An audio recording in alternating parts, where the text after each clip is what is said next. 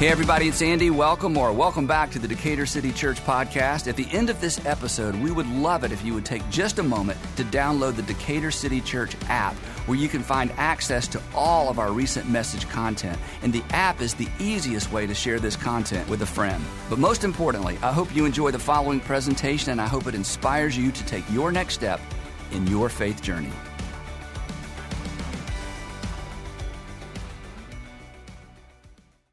One of the things that um, I've always been so proud of is inviting, Sandra and I both, inviting people to any of the environments at our church, whether it's Sunday morning service or the other things um, that we do. I always feel confident. In fact, um, we kind of have a thing that we do uh, where we try to every week invite someone to come sit with us. And since I always sit in the same place, that's easy. And I invite people uh, every, at least once a week. It's like, hey, you should come sit with me. And since I always sit in the same place, that's easy. But the truth is, those of you who come on a regular basis, I've noticed, you all sit in the same place as well, okay? So it's pretty much an easy way, it'd be easy to find you. So we just kind of make it a habit. You should come sit with me. You should come sit with me. You should come sit with me because I know when they come, they get to meet you and see all the fabulous things um, that you're doing. When uh, we were when we were younger and our kids were younger and we were with lots of you know families at the ballpark and gymnastics and all that sort of stuff, we would always invite families and I would say, kind of tongue in cheek, I'd say, hey you should come sit with us in church or come visit our church, but I w- don't bring your children.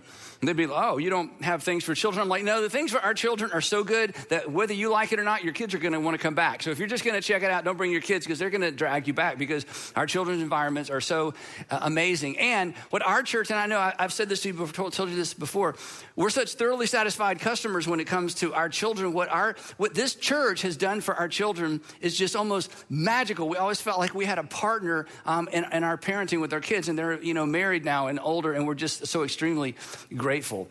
But to ensure that that continues to be the case for our local church and for our local churches and our churches all over the country, right now we literally need hundreds of you from all of our churches to join one of what we call our strategic service teams. We don't call them volunteer teams, we call them strategic service teams because we need some of you, and as we're going to see, you need some of you to actually be involved strategically with the mission of this local church, the local church that you call your church home. Our, and our mission is simply to inspire and to equip people to follow Jesus. And we want to inspire and equip an entire generation to follow Jesus from preschool to children, elementary age, middle school, high school, and college.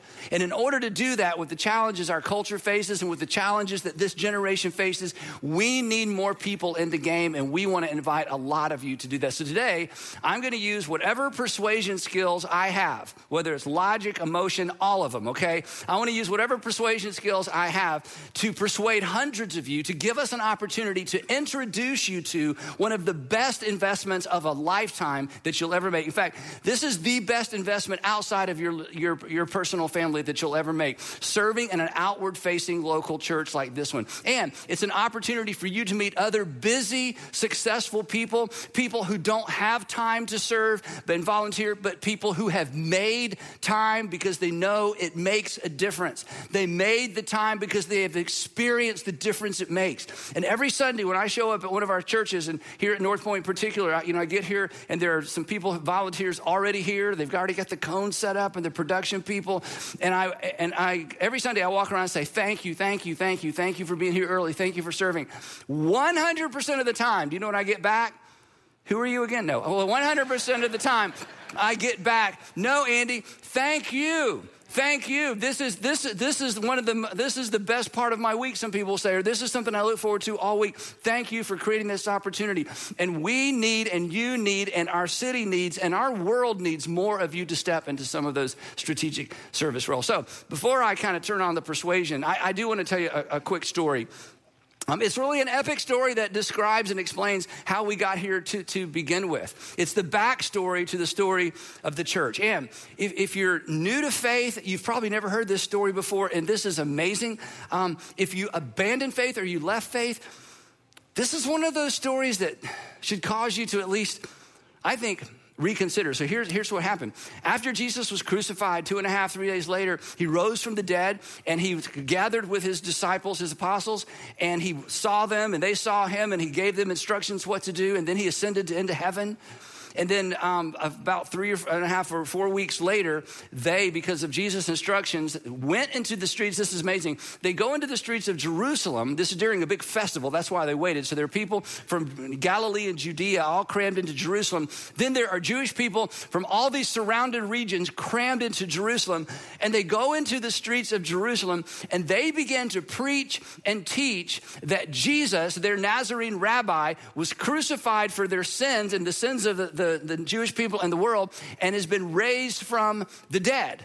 And because they are eyewitnesses, and because they are, this is what's amazing, because they are risking their lives in the very streets that Jesus was dragged through on his way to be crucified, and they seem to be fearless, even though they could certainly be arrested like Jesus was. Dozens of Judeans and people from Jerusalem believed this account, these eyewitness accounts of the resurrected Jesus. First dozens, then hundreds then a thousand, then 1500. And suddenly, this, everywhere you go in Jerusalem, people are talking about the resurrected rabbi from Nazareth who may be the Messiah. Well, this makes the people who arrested Jesus to begin with very, very nervous. And so they send their henchmen out. And sure enough, here are the Jesus followers. We thought we'd gotten rid of this Nazarene cult. We thought we had put this to rest and put this to bed for good. But now his followers are out talking about him being raised from the dead. And they're, they're shocked. You know, we killed him and now this. And so Luke, who knew all of these people, Luke knew Peter, he knew John, he knew Matthew, um, Luke, who knew all these people, put this, this narrative together and describes what happened. He tells us that then, when they, they heard about this preaching in the streets, the high priest, who was responsible for Jesus being crucified, same guy, and all of his associates, who were members of the party of the Sadducees, were filled with jealousy it's like, wait a minute, we finally got rid of this cult and now it's back and it's bigger than ever. It has saturated and infected the entire city. So they did what the only thing they needed to do. They sent their temple guard out and had the apostles arrested and put them in the public jail. Now, when you think jail, and I think jail, it's not, not same jail. The public jail in the first century was a hole in the ground in a building, maybe in a building. Not a very nice building, but a hole in the ground that might be covered. A hole in the ground with no drainage. A hole in the ground with no drainage that someone else had been in. Okay, get the picture, but don't think too hard about that. So this is not like jail, like open up the bars and let them in out. They're basically in holes in the ground. These are the apostles, the followers of Jesus. They put them in jail because in, in the hole in the ground because they're holding them overnight because the next day they're going to talk to them and tell them, hey, you, you know, if, if you don't want to go the way of your leader, you got to knock this off. Well, that night, you got to read this part for yourself. God springs them out of the hole. They get out, and they escape.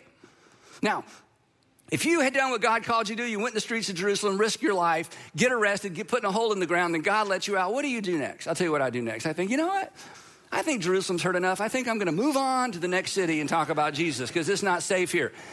The next morning, the next morning, they find out, the leaders find out that these same men who somehow were sprung from jail are back in the streets and at the temple, the epicenter of ancient Judaism, preaching about a resurrected Nazarene who was, they believed, was the Messiah, the Son of God. So they have these guys rearrested, um, and then they are taken in before this, this group of men. And again, just to remind you, this is the same group that convinced Pilate to crucify Jesus, same men.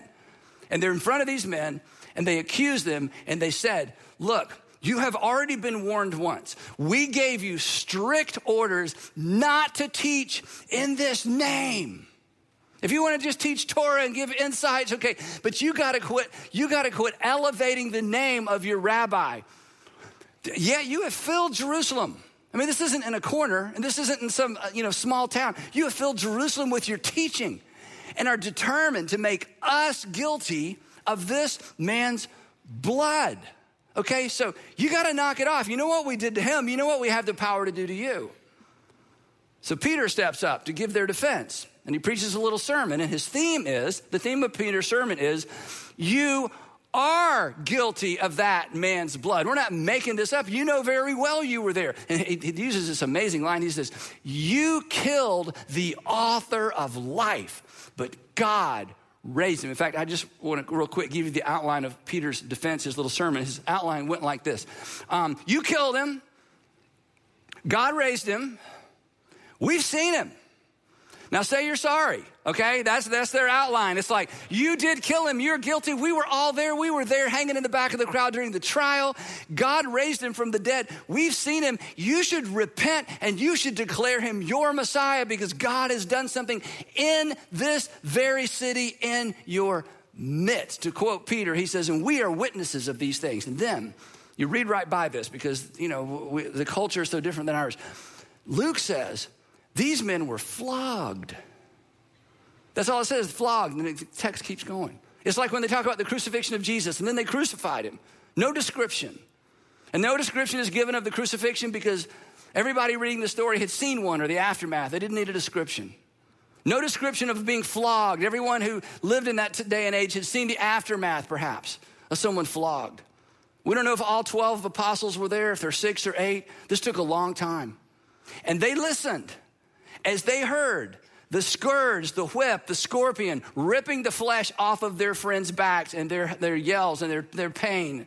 And they knew it was their turn. One after another, after another, after another, after another, their backs are bleeding. People died at times from the infection of being flogged.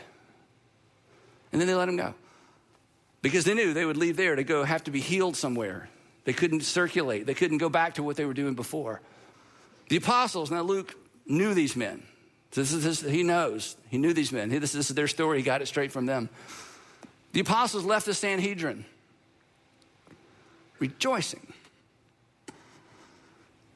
They had to be carried out, probably, because they had been counted worthy of suffering. This is the word we miss disgrace for the name. Do you know why this is important? Because for the rest of their lives, when those fishermen took off their shirt, for the rest of their lives, when those men took off their shirts, what it would say to culture is you have been arrested.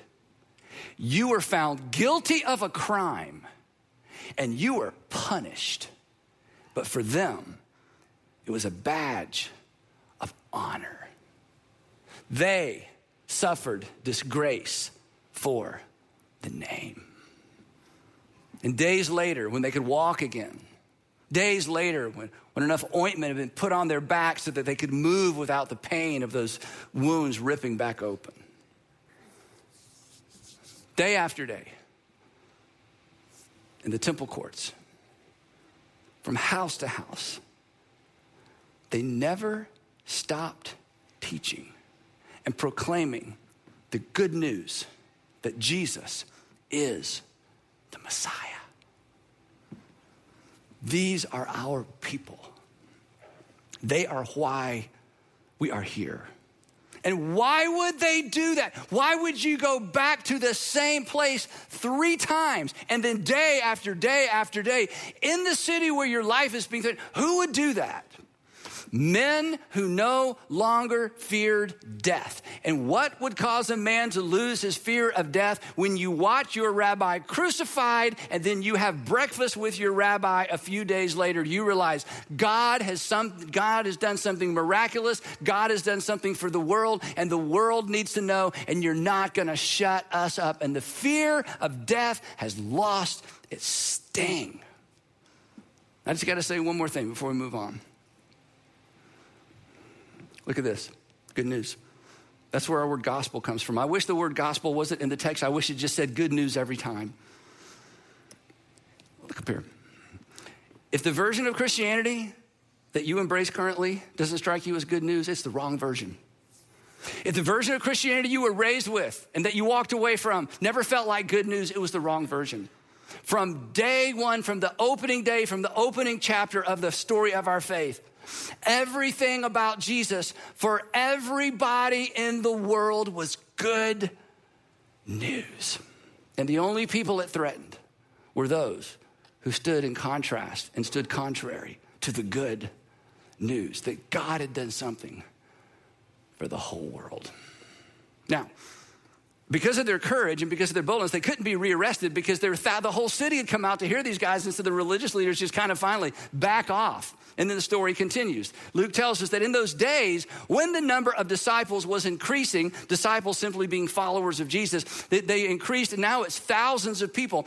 And these people from the surrounding regions who came into Judea and to the city decided to stay because thousands of them have now sort of joined this Jerusalem church. And they imagine this they get to sit at the feet of Peter and John and Matthew and Bartholomew, the men who had been with Jesus, and they're like soaking this up, like, tell us more. I mean, God has done something. We want all of the details. So there's this, this explosive growth, which created explosive challenges because they didn't have any systems. It's just these mobs of people who can't get close enough to the apostles, and they're staying in town. So now the restaurants are running out of food, and there's, you know, it's just become a little bit unmanageable, a little bit of chaos. And so it created some specific problems within this group of people. Specifically, it created a food distribution problem. Here's what happened the families that lived in Galilee that came to Jerusalem, and the families that lived in Judea, that region that came to Jerusalem, they were what, what the text calls Hebraic Jews. That is, they spoke Aramaic, Aramaic and they shared the same culture. But apparently, thousands of Jewish people who were more Hellenistic, they were Greek speaking Jews, had come into the city for this festival. But they too have embraced Jesus as Messiah. Now they're mixing together. And the church has decided to take care of the needs of those who had the greatest needs. And one of the, uh, one of the groups that had the greatest needs were the widows. Somebody had to take care of widows. Specifically, somebody had to provide daily food for the widows. So the church takes on this responsibility. And here is, here is the perfect picture of how the church church is to be. They're preaching and teaching the message of Jesus and they're caring for the people that need to be cared for. They're preaching and teaching the message, the words of Jesus, and they're making room and making space to care for those that need to be cared for. But because these out of towners weren't as connected, the food distribution system began to break down, and the Hellenistic, the widows from outside of Judea and, and Galilee, those widows weren't being fed as quickly or as efficiently. We don't know the details. And so there was a little bit of rift in the Christian community. Now, now, it wasn't a discrimination problem, it was a distribution problem because the growth had overwhelmed the systems because they didn't have any systems. And this is what's cool too. We discovered the apostles. These are men who, the, the men who stood, sat at the feet of Jesus. The apostles were trying to do everything. They're trying to preach and teach and serve food and make sure the food is distributed appropriately to widows. So they just can't do everything. So they did what churches do. They called a meeting. Ever been to a church meeting? They're the worst. Okay, so here's, here's if, you, if you didn't grow up in church, you know, you don't know the words of some of the hymns, I'm sorry, but you've never been to a church meeting, that's an advantage. Okay, so it kind of balances out. So here's what happens. So the 12, the 12 apostles, gathered the disciples, these are the followers of Jesus, and probably just the leaders. They couldn't have gathered all the thousands of them. They gathered the disciples together and said, hey, this is the apostle speaking. It would not be right for us to neglect the ministry of the word in order to wait on tables. Now, here's what they weren't saying. They weren't saying, hey, you know, we were with Jesus. We don't, we don't do that. That's not what they were saying. Jesus made that very clear before he was arrested. He said, Hey, as I've washed your feet, you wash each other's feet. If you ever think you're a big deal, you just find some feet to wash. They never forgot that lesson. So they are fine serving the widows, but they can't do everything. They, say, they said, Look, we are uniquely positioned to teach what Jesus taught because we were with Jesus daily for those three years. So we need to find somebody else to help distribute the food. We're not too good to do it. Both are essential, but we've got, you know, there's got to be a break. So, brothers and sisters, they said, um, choose seven men from among you who are known to be full of the Spirit and wisdom, and we, the apostles, will turn this responsibility. That's how we know they were the ones doing it. We will turn this responsibility over to them. And then we will give our attention to prayer and the ministry of the word. And then, look up here, a miracle takes place. The proposal pleased the whole group. It's never happened since in the history of the church that an entire church agreed on anything. It was a one and done, okay? But the entire church agreed, you know what? We need to take this responsibility off of you so that you can do what you're uniquely equipped to do. And um, anyway, so here's what they did then. Then they chose, they were very specific because they needed something specific done. They were really selective about who they chose. First, they chose. Again, they, they chose because, again, they, there was something that needed to be done. They needed the right people to do the right thing in order to accomplish what needed to be accomplished. People who, who embraced the mission and were willing to do what needed to be done then. So they chose seven, this was so brilliant, they chose seven Greek men, Hellenistic Jews to make sure that the Hellenistic widows were taken care of. They chose their own people. So smart. One of the guys they chose became famous later. His name is Stephen. Stephen started off doing food distribution for widows. They discovered Stephen had a gift of logic and a gift for argument, and he had an uncanny ability to argue for who Jesus was, the fact that he was, in fact, God's Messiah. And he was able to just twist the Pharisees and the teachers of law in circles with his logic, and he began, became a very powerful preacher and teacher. And ultimately, he was so convincing that the religious leaders had to hire some people to lie about Stephen in order to have him arrested. He was taken outside the walls of Jerusalem and stoned to death, and he becomes the first Christian martyr. The other person they mentioned that you hear about later is Philip. Philip is a Greek Jew. He begins distributing food. They discover he has special gifts and talents as well. And Philip actually shares the message of the King Jesus, the message of the gospel, with the, uh, the um, treasurer of Ethiopia who was visiting Jerusalem at, during that festival. And he explains to him what Isaiah meant and explains to him who Jesus was. And the treasurer of Ethiopia places his faith in Jesus as his king, then goes back home and spreads the news of Jesus in that part of the world and becomes an influencer of influencers. And then they choose five more men, these five Greek men, and they presented these men, the text says, presented these men to the apostles who prayed and laid hands on them. And what do you think happened? Well, logically, what would happen is apparently the Hellenistic widows were served their meals on time. Surely that happened. That was the result. But Luke doesn't mention that. Luke gives us the result of this process and this, this decision they made. Here's what he said happened as a result of them getting a little bit more organized and distributing the responsibility. This is amazing. So, the word of God spread. The number of disciples in Jerusalem increased rapidly. And here's another miracle. And a large number of priests became obedient to the faith. There were thousands of priests in Jerusalem. It took thousands of priests to take care of the temple. And a large number, probably hundreds of priests, hundreds of the very group responsible for having Jesus crucified, come to the conclusion that Jesus is, in fact, the long awaited for Messiah, based on the eyewitness accounts of the apostles who said, We saw him die, we saw him after he rose from the dead. That's why we stuck around town. And th- this group coming to faith, large number of priests, some of the things that we see unfold in the book of Acts and in the history of the church going forward. And what did all that have to do with food distribution? Well, one thing leads to another. These seven men, these seven men did what needed to be done in the moment, and it fueled a movement. And it's why we're here. And now it's our turn. And we don't need seven of you. We need hundreds of you at all of our locations to step up and do what needs to be done now. And for those of you watching from home, I understand it's so convenient, and I'm so glad that we're able to broadcast it to you from home, and it's easy, and I get that. I'm not critical at all. I mean, we, we provide that for you. But we need some of you at home to be here. Um, it's less convenient, but it's more strategic. It's less convenient, it's more strategic. It's less convenient, but you need to be a strategic part of what's happening in the local church. And we need you to come back. And the truth is, you need you to come back. And just to twist the knife just a little bit, okay?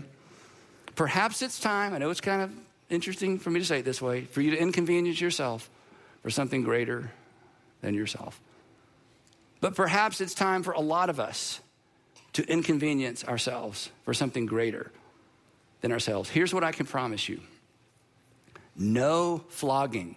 There will be no flogging, no flogging. I can guarantee you that. I can't guarantee you get your food distributed on time. We have lots of coffee and donuts, but no flogging, right? We, we will never suffer to the point of shedding blood for the gospel.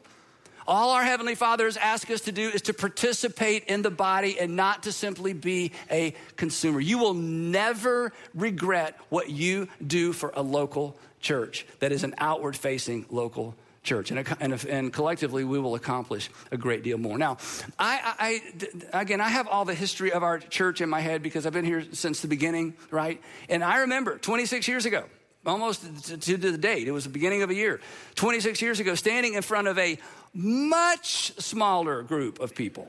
We had no building. We had no resources. We had no members. All we had was an idea that we weren't even sure was going to work.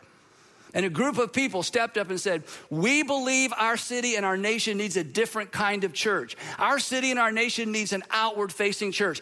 Our city and our nation and the world needs a gospel that truly is from top to bottom and left to right good news and great of great joy for all the people. That Jesus needs to be talked about in such a way that people lean in rather than push back because we would, they would hope it's true. What if that's true? What if it's true? What if it's it's true, there really is a God who has allowed us to call him Father. We can have that kind of intimate relationship with him that loves us unconditionally, who sent his son to pay for our sins so we could have clear access to God who encourages us to call him Father. What if that's true?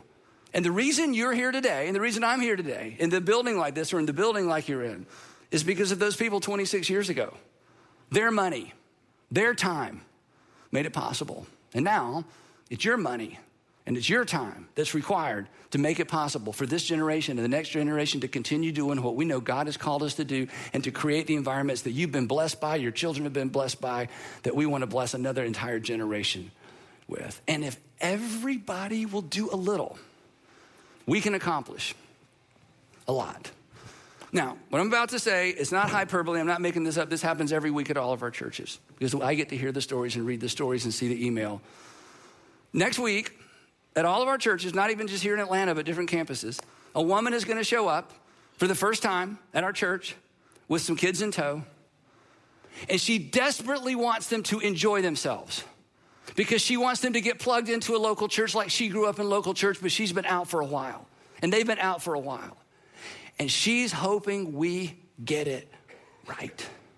And next week, another woman's gonna show up with a couple of kids and a husband in tow.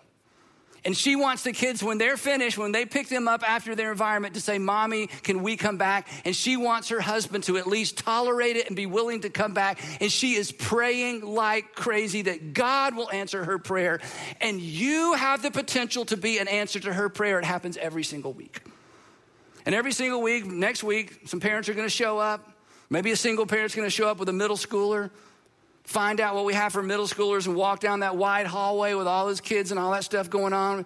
Take him to transit, take her to transit. And he or she doesn't necessarily want to be there, and her attitude, his attitude precedes her or him before they get into the room. And mom is praying like crazy. Oh God, I need some help. I, I need, my kids need some truth. I pray this works. This is a big church. And you have the opportunity, and I have the opportunity to be an answer to her prayer, answer to those parents' prayers. It happens every afternoon. Parents show up, a parent shows up with a 10th grader, 11th grader to Inside Out. This is where do I sign up? How long is it going to be here? And the attitude is just, it's massive. It's like you can tell that he or she isn't necessarily bought in. And mom and dad has prayed all the way there. And for years, people just like you have been an answer to those parents' prayers. I'm not exaggerating. We've been doing this 27 years, so there's, there's, there's stories. We've been, this, this isn't guesswork anymore. It's not an experiment, experiment anymore. It's not a theory anymore. Those children's middle school and high school environments have the potential to change, alter, and direct the trajectory of an entire life. And for some of you, you know that because that was you, because you were raised in environments like that and participated in environments like that. And we're going to keep doing that. Our, our model for ministry for children is very complicated. It is very labor intensive. Most churches don't do it this way. It's too hard. But we are not going to give up because we are committed to the next generation and we are committed to setting an anchor that is so deep that even when they stray from it, they can't stray far. That's our goal. And that's what we're inviting you to be a part of. We don't babysit, we don't just take care of children. We inspire and equip them to follow Jesus. And here's the thing if it was your daughter showing up next week at some church with a couple of your grandkids in tow, what would you want them to experience? if it was your son or your daughter, if it, if it was your grandson, if I mean, if it was a family member and they've walked away from church and now they're going to give it another shot, it's your daughter bringing your son-in-law, and he's just been so, you know, just not, you know, sort of defensive and not know about the church thing. What would you want them to experience? You want it. You would want it to be epic. You would want it to be clean. You would want it to be organized. You would want it to be amazing. And it's not going to be any more amazing than we have amazing people participate. And that's why I'm inviting you to step up to be a part of this. Churches all over the country take their cues from us. Churches all over the country copy us. We give stuff away all the time. And we want to continue to be a, part of this. And I, you know, I can't go too long about this, but you know as well as I do the challenges that students in particular face right now with not just the temptation, just the cultural shift. We believe the gospel addresses that. We believe the fact that God loves a child unconditionally, a student unconditionally. The gospel is relevant. There are guardrails, there are ethical guardrails, there are moral guardrails. And when you add those to accountability, it does something for a student that isn't going to happen any other way. If you've ever thought, boy, I wish there had been a church like this when I was growing up, here's your chance to ensure there's a church like this for the kids that are growing up now. And I know you don't have time. Nobody has time. You're super busy, successful people. I'm asking you to make time. And I'll be specific. I'm asking you to give us one hour. You see, if I called you or if your lead pastor called you and said, Could I have one hour of your time? Most of you say, Okay, I'll give you an hour. I just, if you just need an hour. So I'm calling in our hour right now. This is, I'm calling in the hour. We're asking you to attend a one hour information meeting where you can discover more about our Sunday morning environments to discover whether or not you can be a strategic part of what we're accomplishing on Sunday morning. That's all we want is an hour for you to show up and find out more and discover and pray about your participation and look for a way to lean in and get involved. And here's the thing my heart, I mean, some of you have been around a long time, you've heard me say this before. My heart is so broken over the loss of our church, of the church's influence in our nation. And I want us to lead the way and lead other churches in reestablishing the church as the conscience of the nation. And, but more than that, and related to that, my heart is so broken over a generation deconstructing faith because they were handed a faith that requires deconstructing. And the reason they've been required, the reason they feel required or some responsibility to deconstruct their faith is because this is a generation leaving church because they're convinced the church left Jesus. They're fine with Jesus. They just can't find the ethic and the moral teaching and the, the, the others first teaching of Jesus in the church anymore. And we want to help change that. And you have changed that. You are the church of Jerusalem where we teach what Jesus teaches. We teach the ideal and we take care of the people who can't take care, take care of themselves. We're not either or. We are both and, and we will always be both and. And we will always be outward facing. But for us to be hitting on all cylinders, we need the whole body participating. So I'm more motivated than ever because we have more potential than ever. But it is not me, it's we, it's us. So, I do have to say this before I go, before we wrap this up. To those of you who get this, to those of you who are part of the choir I'm preaching to, who get here early, who sit with children on carpet squares, who show up on 4:30 in the afternoon, who go on overnight things, who rock babies, who sing to babies, who make sure that mom and dad have an undistracted hour where we can teach them and prepare them to be better parents for the next generation. For those of you who help park cars, who guest, do guest services, who do the things nobody sees, all the men and women in black shirts behind the stages that make all this work so perfectly, thank you. And for those of you who give on a regular basis, so I don't have to get up here and beg for money, thank you. For those of you who are percentage givers, who use the app, who have a plan for how you plan to support your local church financially, thank you. None of this would happen without you. But to those of you who've grown content to consume, to show up when it's convenient, because we'll always be for here for you whether you're here or not, it's time for you to engage. And for some of you, it's time for you to re engage, to find your place in this body. So let's do this. Let's keep doing this. I mean, come on, against all odds, as we just saw from the story, against all odds, the church changed the world once. And there's still a great deal in our world that needs to be changed. And by God's grace and with your help, we're going to be a part of that change in our communities, in our nation, and honestly, in the world.